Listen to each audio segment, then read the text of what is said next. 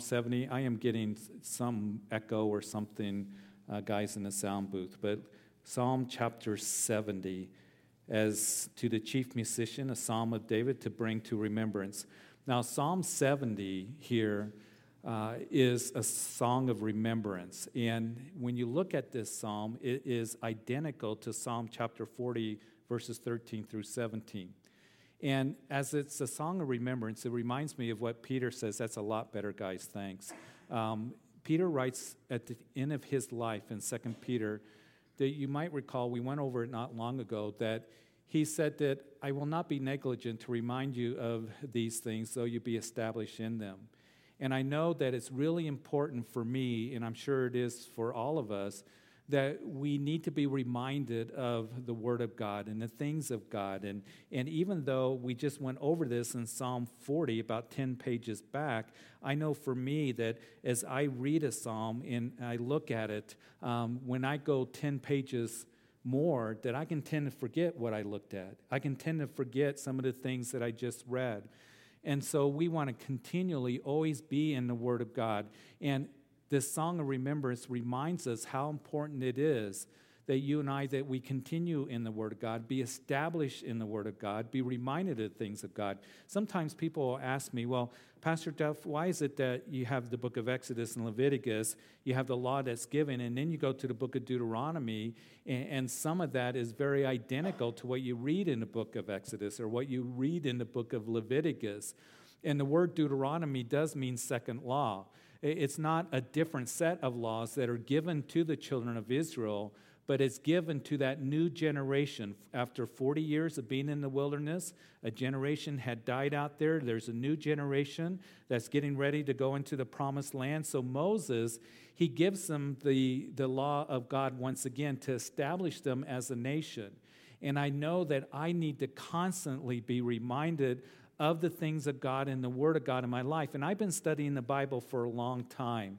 And I can read something like in my own devotions, I'm going through the, the minor prophets. And as I go through Amos, as I go through, you know, Hosea, as I go through Obadiah and Jonah and those books, I'm thinking, yeah, I remember this. And, and it's a reminder and it helps me to continue to be established. What I pray is that none of us would ever get to the point that we say, Well, I know the Bible. And I've talked to those who say, I don't think it's really all that important that I come to Bible study because I went to church for years and we study the Bible and I was in men's study or I was in ladies' studies. We need to constantly be in the Word of God. And I commend you for coming out during the week and on Sunday mornings and other times, continuing with your own devotions in the Word of God because we can continue to just read this and be reminded of these things. Remember that it was Paul that he would say to the Philippian believers, For me to write the same things to you is not tedious, but for you it is safe. I'm going to keep reminding you of truth. And we do see that things are repeated in the scriptures. And when they are, when God repeats something, it's like He's saying, I want you to remember this. I want you to get this down. I don't want you to forget this. And so, you know, repetition for me is very, very important, and it continue to be in the Word of God. So this is a song of remembrance. It was Paul the Apostle at the end of his life when he was in that dungeon and, and, that final place before Nero would give the orders to have him be executed. And some of the last words that we have of Paul in the New Testament that he would write that he says to, to you know, Timothy, Timothy, come quickly and, and bring the parchments, bring my coat, it, it's cold but bring the parchments. In other words, bring those scrolls, bring those parchments, the Word of God. And this is coming from someone who wrote most of the New Testament and, and, wrote so many books that we have, a scholar, a Pharisee of Pharisees, who was an expert in the Old Testament. And at the end of his life, his desire was to continue to study God's Word. What really blesses me in this church is to see not only the young people that are coming, so many kids and so many youth that are coming um, because that's so very important. But also, what blesses me is when I see you and, and, and, and us who are older eh, that continue to come. That really does bless me because you realize the importance of continuing to come to church. And you're not saying, well, I've gone to church all my life for 30, 40, 50 years. I don't need to go any longer. But you're coming and you're learning and you're growing in the Word of God and being reminded of these things. And, and God's going to bless that. And that's so very important in our lives. So, here, a song of remembrance, says David writes this, and he is writing this during the time again that he's out in the wilderness. He's being pursued by, uh, by Absalom, his son. Many of these Psalms that we've looked at lately were written during those conditions and during that situation that you read about in 2 Samuel chapters 15 through 18. So, as we read to the chief musician, a psalm of David to bring to remembrance, verse 1 Make haste, O God, to deliver me. Make haste to help me, O Lord. And it's like David is saying, Make haste. I, I don't have time for a long prayer. And it is interesting in this situation that it was great difficulties. It was a hard time. Some of the Psalms that David penned were longer Psalms, weren't they? And we've gone over them. Some of them, like this one, is a very quick one. It's like, make haste, Lord, help me right now. I don't have time to, to you know, for this long song or this long prayer. And that's okay. You see, sometimes we can think, Lord, if I don't get this long prayer in the time of difficulties, then you're not going to hear me. And the Lord does hear you. He, he does respond to, to us when we just cry out to Him in those short prayers that we give to Him. You remember that it was Peter, that he's in the boat and it's stormy, and Jesus came walking out on the water. We know the story. And as uh, they were afraid, uh, Jesus said, Don't be afraid, it is I. Uh, and and Peter said, If it's you, really you, Lord, command me to walk on the water. And he stepped out of the boat and he's walking on the water. Pretty amazing. He's the only man besides Jesus that walked on water. And as he's walking on the water, all of a sudden he notices the waves crashing against him and the rain and the wind blowing in his face, and he began to sink. And, and what did he do? He cried out to the Lord. He only had time to say three short words Lord, save me. That was it. And the Lord heard him, and he pulled Peter out of the water and plopped him back into the boat. And there are times and difficulties and situations that we end up facing that I feel like all I have time to say, Lord, is, Lord, help me. Make haste, Lord. Help me in this time that I'm going through. Help me as I'm making decisions or as I'm facing these circumstances or going through these, these trials that have come to me in my life. It's almost like Nehemiah. Remember when we studied his book, that he's sad because he heard that Jerusalem was in rubble and, and it was in waste and he'd never been there. He's the cupbearer to the king and he's before the king, and the king said, You know, why are you so sad, Nehemiah? And we talked about that um, that was not, you know, a, a real safe place for him to be before the king in his countenance. The king's like, something's wrong because he depended on the cupbearer. And Nehemiah had been praying. He'd been seeking the Lord and, and fasting for four months, you know, because he felt the call to go to Jerusalem to rebuild the wall. And it says that before he answered the king, that he shot up a real quick prayer. And that's what you and I can do. So don't think that the Lord only hears you determined, you know, by the length of your prayer. It's your heart being poured out to Him. And in those times where it may be just a, a quick prayer, make haste, Lord. Help me, Lord. Lord, help me in right now and how I'm going to answer. He honors that and he hears your prayer. So David is saying this make haste, Lord, help me right now. And of course, we know that the Lord is available to help us right now. Remember, just a few pages back, it was in Psalm 46, I believe, that it was um, the psalmist uh, that would write there um, that, Lord, you are my help, a very present help in times of trouble. And we know that, um, that Psalm 46, um, that the psalmist uh, would write that God is our refuge and our strength and very present help in trouble. In other words, what the psalmist is saying is, Lord, you're available to help me right now. And isn't that good news for us? That's good news for us. That, Lord, whatever I'm facing today, that I know that you're a very present help right now to me, and that you're my refuge. And Lord, make haste.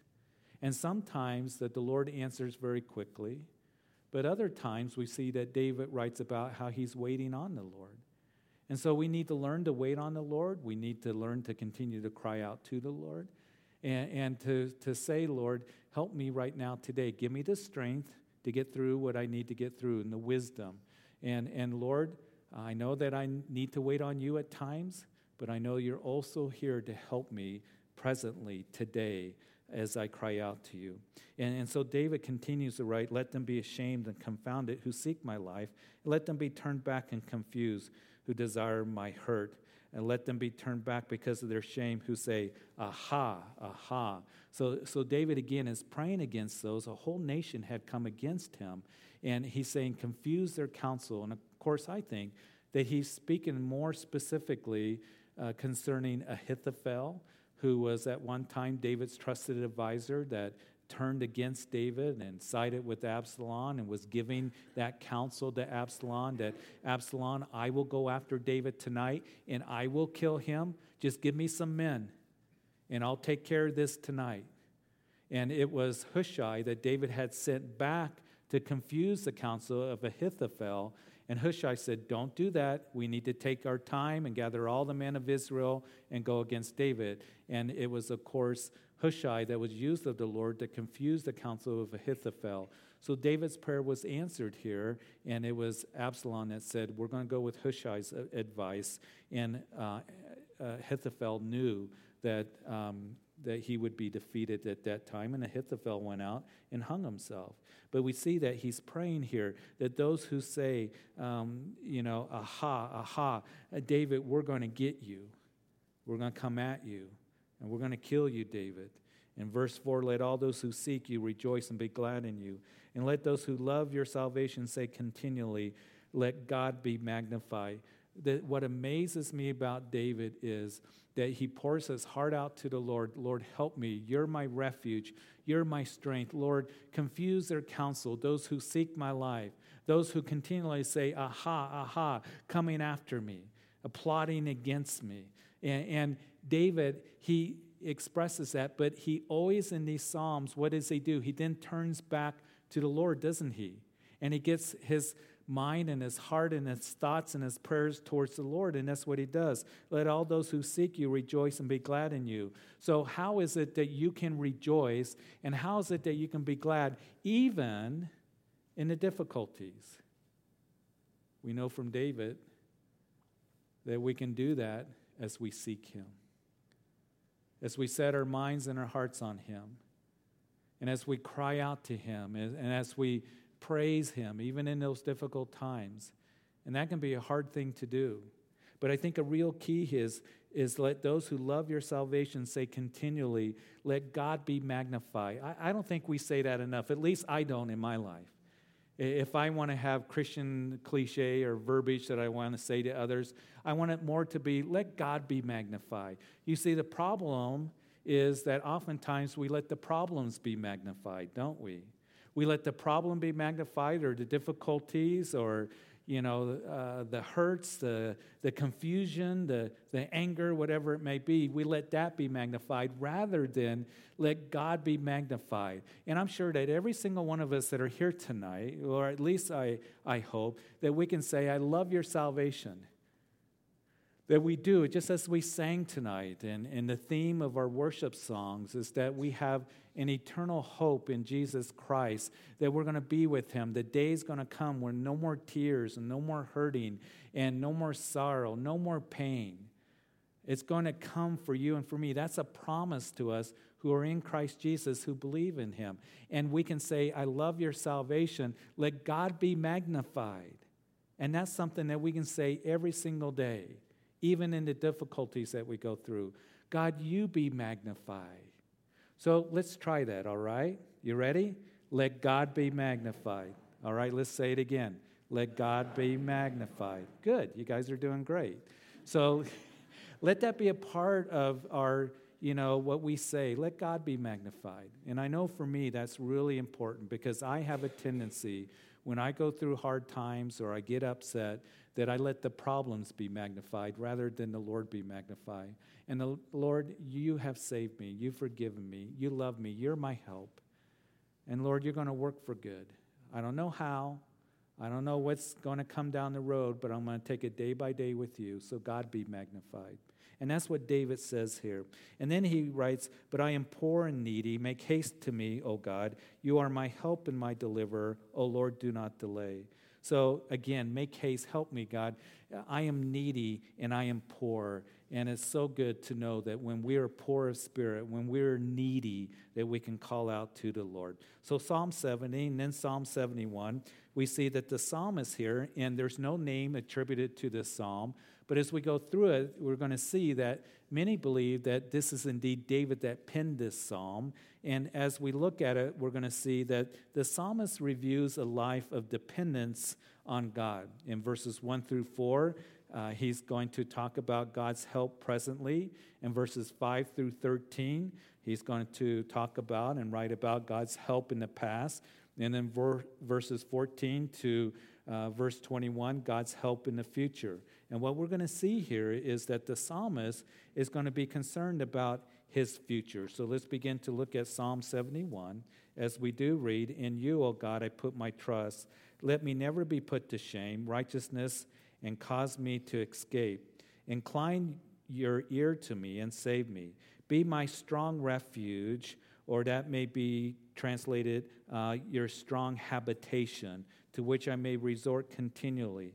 You have given the commandment to save me, for you are my rock and my fortress. And verse 4 Deliver me, O my God, out of the hand of the wicked, out of the hand of the unrighteous and cruel man. So we see here that, first of all, as, as the psalmist is writing, David perhaps, uh, God's help presently, uh, Lord, help me now, is what he's crying out.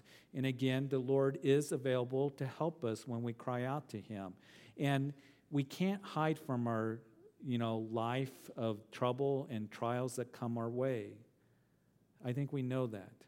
There are times where I want to hide from it. There are times where I look for that big rock to crawl under, you know, or that, you know, place to hide and not come back for a long time. But that's not reality, is it?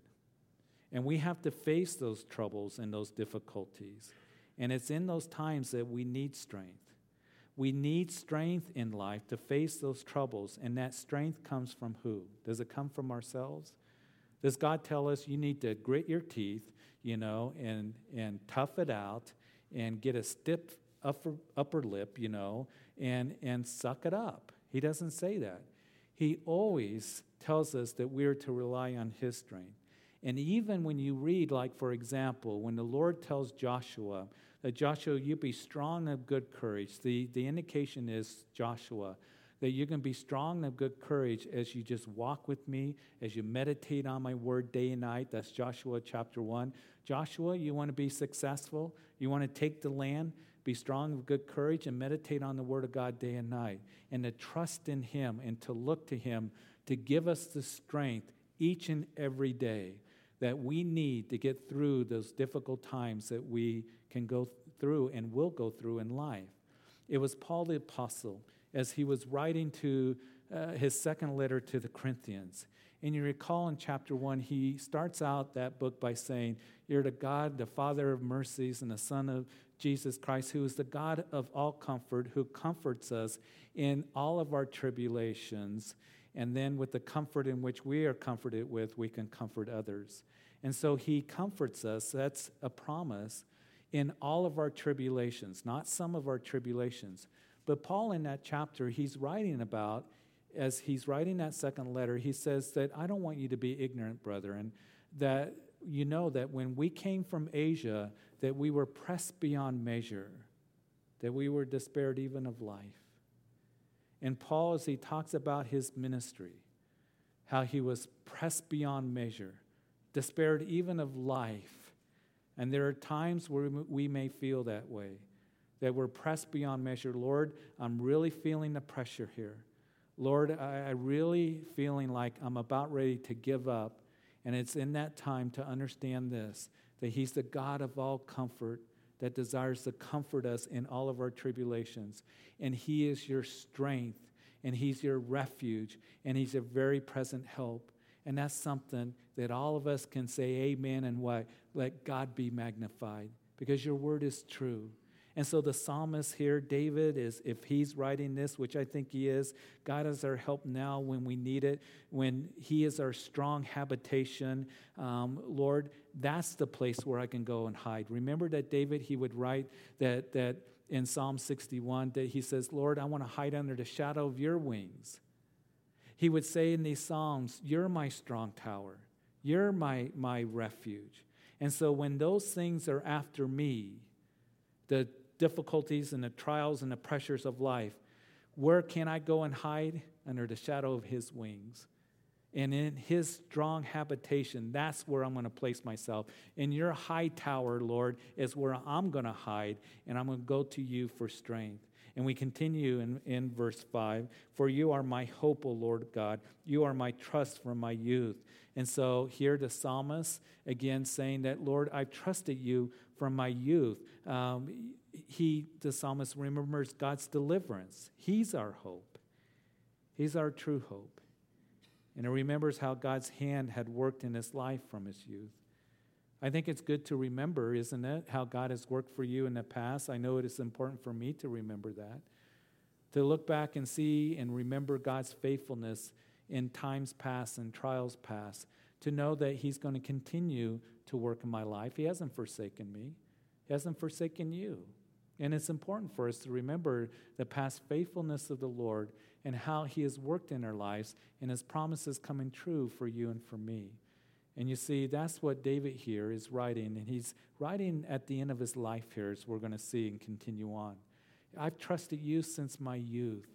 And we want to get established our youth to start learning to trust in Him and then continue to walk with Him and trust in Him in our lives. You know, one of the things that we see that that was a message to um, after David writes this, we know that his son Solomon would reign for 40 years. It was the greatest prosperity and the greatest peace uh, in the history of Israel. And shortly after that, well, when Solomon's son was reigning, the nation split.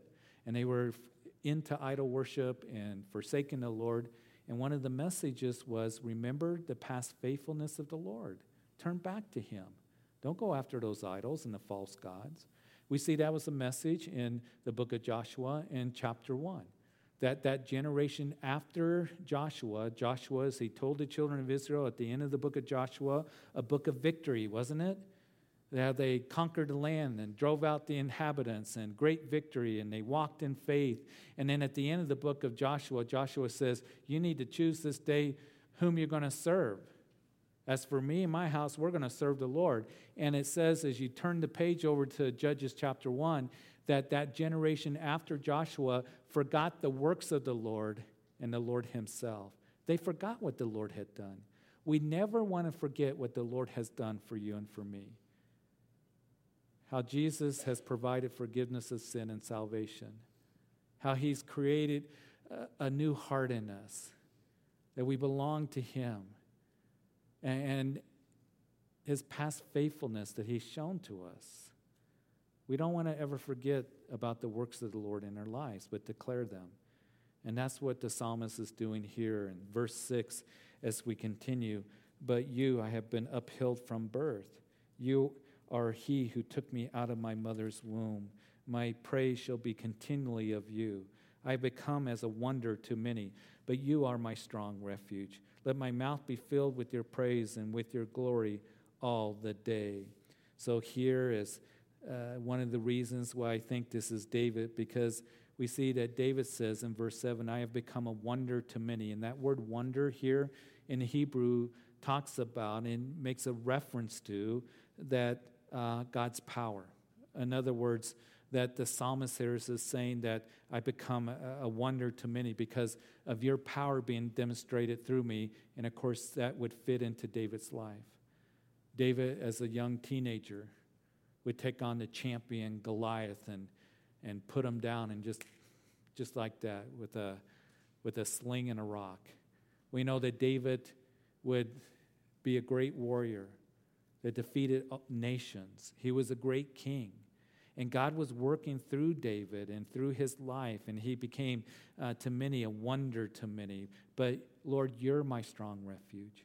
You see, as tough as David was, he was a great warrior. And as I've mentioned before, you didn't dare mess with David and his mighty men because you were going to go down. And I read about his mighty men, how they took on the Philistines, and, and one of them jumped into a pit and killed a lion, and, and all of this. I mean, these guys were tough. But one thing that David recognized is Lord, you're my strong tower. You're my strong refuge. You're my strength. It comes from you. I'm not going to boast in myself. I'm not going to boast in my own strength, even though I become a wonder to many. And we need to always recognize that each and every day, God's grace and strength is given to us that we can face that day and face the world that we are in. So David did awesome things, and, and he, he says our praise should be of him and not of others. And, and verse 8, my mouth is filled with your praise here. I want to be more like that, don't you? I want to be more like that when I'm facing difficulties, when I'm not so sure about what tomorrow holds. I do know who holds tomorrow, but I want my mouth to be full of praise, not full of murmuring and complaining and gossiping and, you know, complaint. I want my mouth to be full of praise. And I want to praise him. And that's what David is doing here. As he continues, do not cast me off in a time of old age, and do not forsake me when my strength fails. For my enemies speak against me, and those who lie in wait for my life take counsel together, saying, God has forsaken him. Pursue and take him, for there is none to deliver him. David's enemies, as we see, prayed David, Lord, don't cast me off in my old age. And he knew that God had taken care of him since he was a youth and that God's going to take care of him now. As we get older, and the older we get, one of the greatest fears, I think, is that they will end up alone. One of the greatest fears is not only alone as you get older, but that the Lord will forsake you when your strength fails when you get older. And I want you to know as we do get older, the Lord isn't going to leave us, He isn't going to forsake us. The Lord is with us, and He loves us, and He promises always to be there. And, and you have a church family to love and to encourage. And so we want to do that as we get older, as, as uh, you're here, and it's so wonderful that you're here. But as he is praying, Lord, uh, just a natural feeling. Don't cast me off in my old age. Don't forsake me when my strength fails. My enemies speak against me, they, they take counsel. God has forsaken him. God isn't going to help him. And you see, that's one of the things that the enemy does, the enemy Satan, is he'll, you know, whisper to us that God is not going to help. Who's going to help you? God has forsaken you. You're all alone. That's one thing that the enemy is really good about as he whispers in our ears, thinking that God isn't with us, doesn't care about us, and how is it that you're going to get through this? You know, there's none to deliver you. You're all by yourself. And that's when we become down and discouraged and, and depressed. And that's when we become fearful, is when the enemy is speaking those things to us. And I want us to always remember these verses that the Lord is not going to forsake us, that the Lord promises that He won't, and that He is there to deliver us. And so, oh God, do not be far from me. Oh my God, make haste to help me. Does that sound familiar? Let them be confounded and consumed who are adversaries of my life. Let them be covered with reproach and dishonor who seek my hurt. He says, trusting in the Lord, and he declares his hope uh, to the Lord. In verse 14, I will hope continually and will praise you yet more and more. My mouth shall tell of your righteousness and your salvation all the day, for I do not know their uh, for I do not know their limits. I, I don't know how far they're going to go, what it is that they're going to, to do to come against me, but I will go in the strength of the Lord God, and I will make mention of your righteousness of yours only. O God, you have taught me from my youth, and to this day I declare your wondrous works. Now also, when I am old and gray headed, O oh God, do not forsake me until I declare your strength to this generation, your power to everyone who is to come. A couple things here as he says and declares that my hope is continually, verse 14. When we go through trials, we can lose hope over time, can't we? And we want to make sure that we're saying that you're my hope continually, daily, Lord. And I want to declare your righteousness and your goodness. And not just praising you, as we saw in verse 6, but as we see that continuing to praise you, and more and more in verse 14. I want to more and more praise you. I don't want to stop praising you. You see, that can be the tendency that I can have that as the trial goes on, that I stop praising the Lord. And here, David, at the end of his life, who's gone through so much, he says, I want to praise you more and more. I want to draw close to you. Lord, oh, please don't forsake me in my old age. I'm gray headed, and I want to speak of your wonderful works until I declare your strength to this generation, your power to everyone who is to come.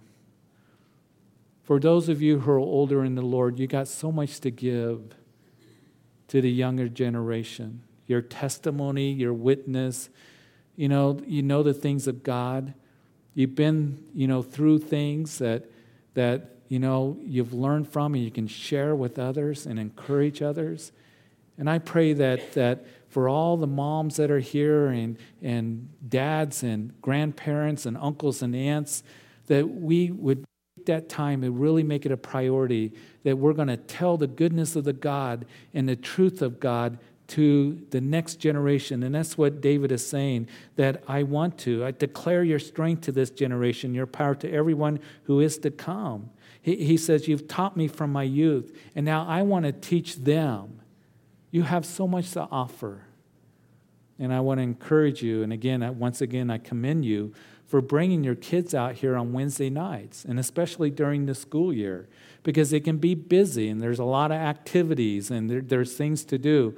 But when you make it to where you are coming and learning the Word of God and they're learning the Word of God, and that's a priority, God's going to bless that tremendously. So, how important that we be praying for the next generation, that we be teaching the next generation, that I want to pray for you, parents and grandparents and uncles and aunts that have opportunity to minister to, to nieces and nephews. That really it would be a priority in your life to just declare the goodness and the truth of God to your children, to your grandchildren, to whoever you have opportunity to. That's why our children's ministry is such a valuable and important ministry here at Calvary Chapel Greeley. We don't see it as child care, it is children's ministry. And I am so appreciative of you who minister to the children in the nursery, loving those little ones and the toddlers and, and to the children. And I pray that it is always that we see it as a privilege to minister to them. We would never, ever see it as a burden, but as a privilege. And it blesses the Lord as we care for them and love them. And I am so appreciative of you who pray for our children, who minister to, to young ones, who minister to your grandchildren, and, and you parents that minister to your children and those who help with the children's ministry. It's so important and so valuable and so needed. So here we see in verse 19, as David, he says, Also your righteousness, O God, is very high. You have done great things, O God, who is like you? You have shown me great and severe troubles shall revive me again and bring me up again from the depths of the earth. Isn't that interesting there in, in, verse 20? I think he's speaking of the resurrected life. You're going to bring me up again from the depths of the earth.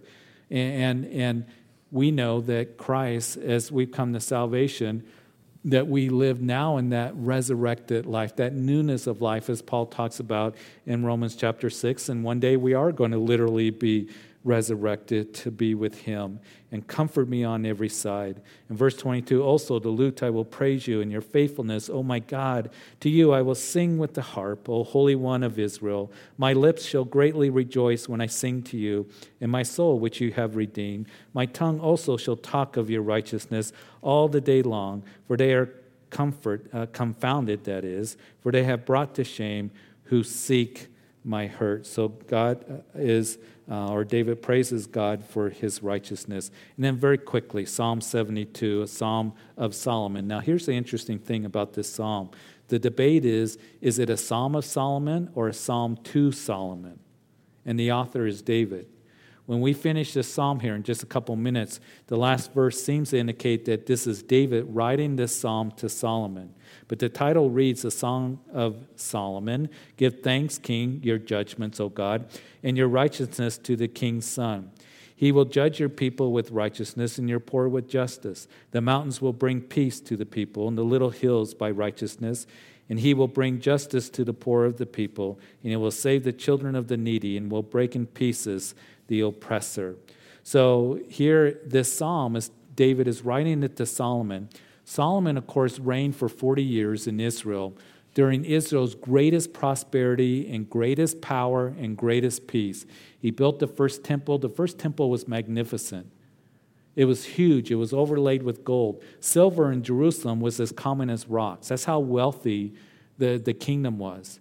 And, and those of the nations around would bring gifts to Solomon and come and, and hear of his wisdom. So for 40 years, there was great prosperity and peace. And what we see here is this psalm, as David is writing about, that he's actually writing about Jesus when he comes back and he reigns, when he establishes his kingdom. Solomon, during his reign, was a little bit of a picture of what it's going to be like in the millennium reign a peace and prosperity that when Jesus comes and rules and reigns. And we know that Jesus will come and he will reign. And um, it's a day when he reigns that he will judge the nations um, as he will judge your people with righteousness. Matthew chapter 25 speaks of that. And verse 5 For they shall fear you as long as the sun and moon endure throughout all generations. He shall come down like rain upon the grass before mowing like showers that water the earth. In his days, the righteous shall flourish in abundance of peace until the moon is no more. So, righteousness, Isaiah says, will cover the earth as waters cover the sea, and there will be peace. He's going to rule with a rod of iron, Psalm chapter 2. And peace will come when the Prince of Peace rules. Peace will not come until Jesus Christ comes back. And we applaud those who are working for peace.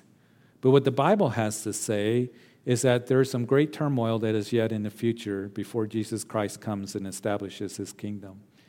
You know, it's kind of interesting to see what's going on, you know, uh, in the Middle East and around the world. There's great turmoil, isn't there?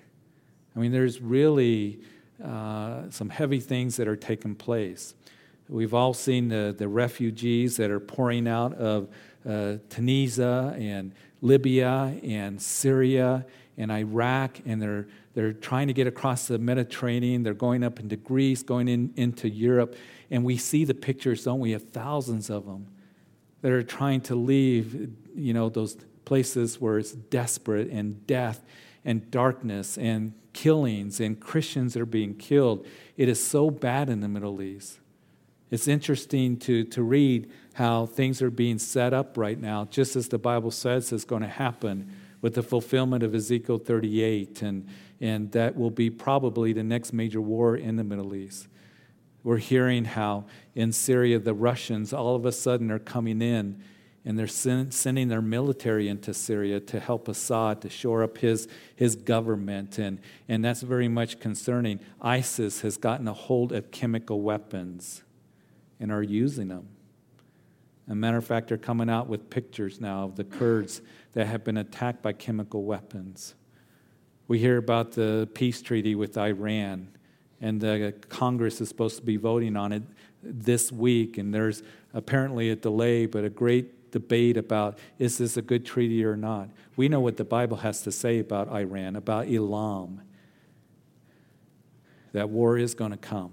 Not because Pastor Jeff says so, because Ezekiel 38 says so. And Jeremiah chapter 49 says so. We look at this world and we see the stage that's being set up for great turmoil and great upheaval. So, what is our response? Our response, listen, this is so important. It's really important that day by day that we continue to build upon the solid foundation, Jesus Christ. And Jesus said, when the storms come, whether it's in your life personally because of circumstances you face, or it comes globally, whatever is going to happen, that we are placed upon the f- solid foundations and that we will be able to stand. And this is an incredible time to be able to minister to those who look at it and think the world is going crazy and it's messed up and it's all mixed up. We can talk about all that stuff. We'll talk about it at our prophecy update on New Year's Eve. Ooh, we got a lot to talk about. Listen, our hope is not in this world.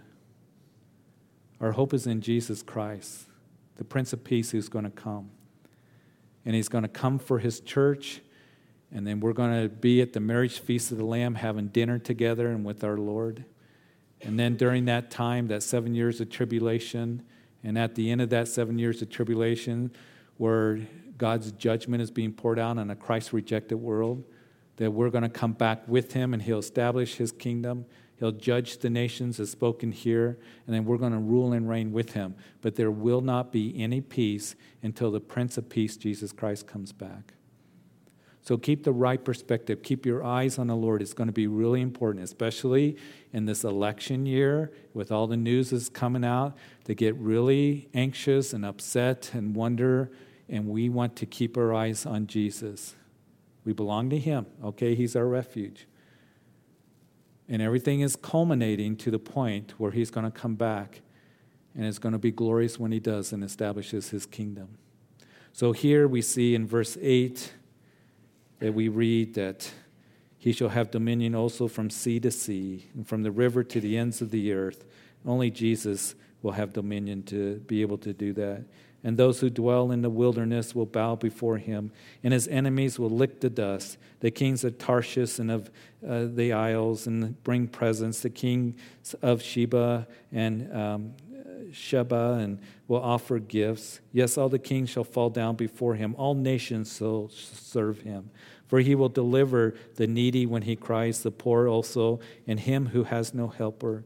He will spare the poor and the needy. He will save the souls of the needy. He will redeem their life from oppression and violence, and precious shall be their blood in his sight. Those who are going to be martyred, those who are going through difficulties. Jesus is going to come back, but he's the compassionate, Lord, right now. Remember, he looked over the multitudes and he had compassion for them because they were sheep without a shepherd scattered. And he's the good shepherd. And he sees the difficulties when you're in need and when you're poor and when you need help. And he sees those who are going through persecution. And we need to pray for our brothers and sisters that are going through great persecution. But precious shall be their blood in his sight and he shall live, and the gold of Sheba uh, will be given to him. Prayer also will be made for him continually, and daily he shall be praised. And there will be abundance of grain on the earth, and on top of the mountains the fruit shall wave like Lebanon, and those of the city shall flourish like grass of the earth. And then we read that his name shall endure forever. His name shall continue as long as the sun, and men shall be blessed in him. All nations shall call him blessed. Blessed be the Lord God, the God of Israel who only does wondrous things. And blessed be his glorious name forever. And let the whole earth be filled with his glory. Amen and amen. The prayers of David, the son of Jesse, are ended. So, Father, we thank you. We thank you for this time in your word. Thank you for the encouragement, Lord, that you are our help, our very present help, Lord, and that we can believe that you will never leave us or forsake us, even though we may feel that way, even though we can lose hope when we go day after day facing difficulties or challenges or feeling pressed beyond measure. That, Lord, you are our strong refuge, our strong habitation. Lord, you're our hope in everything. When it comes to salvation, you're our only hope. And we thank you that Jesus, that he came and that he was pressed, pressed in that garden as he sweated great drops of blood. And then he was pinned to a tree and died for our sins. We thank you for his redeeming work so that we do have hope. And Father, I pray if there's anyone listening to this message, here in this building or listening live stream, that you've never surrendered your life to Jesus Christ, He is your only hope. There is no other. The world is not your hope. No one else is your hope. You can't save yourself. Only Jesus died for you and rose from the grave. So, Father, I pray if there's anyone here that you've never given your life over to Jesus Christ, the Bible says we've all sinned. And Jesus came and died for your sins, made atonement. And he was put into a grave and he rose again. So the Bible says to repent, that is, turn direction, quit going the way that you're going, and turn to Jesus and surrender your life to him. And those who believe in him on the name of Jesus and confess with their mouths that, that God raised them from the dead shall be saved. And as you come in faith in what He has done for you and dying for your sins and that He's alive, the Bible says that eternal life has been granted, that whosoever believes in Him should not perish but have everlasting life. And if that's you, will you pray? You pray, Jesus, I come to you right now and I give you my life. I give you my heart and I turn to you. I recognize that I am a sinner in need of forgiveness, and I plead the blood of Jesus. Forgive me, wash me clean. And I know that you're alive, speaking to me right now and knocking on the door of my heart. And I open my heart to you for you to sit upon the throne of my heart and upon the throne of my life. Be my personal Lord and Savior. Thank you for hearing my prayer and for loving me and for saving me. And help me to live for you all the days of my life. And if you prayed that prayer after the service when we conclude, will you come up and talk with me and let me know the decision you made? But Father, I do pray for all of us that go through difficulties and trials that we know that you love us and you're with us and you're a very present help. Take us all home safely work in our lives, and may we say continually, let God be magnified. So we thank you for tonight. And it's in Jesus' name that we pray. And all of God's people said, Amen. Amen. God is good. All right.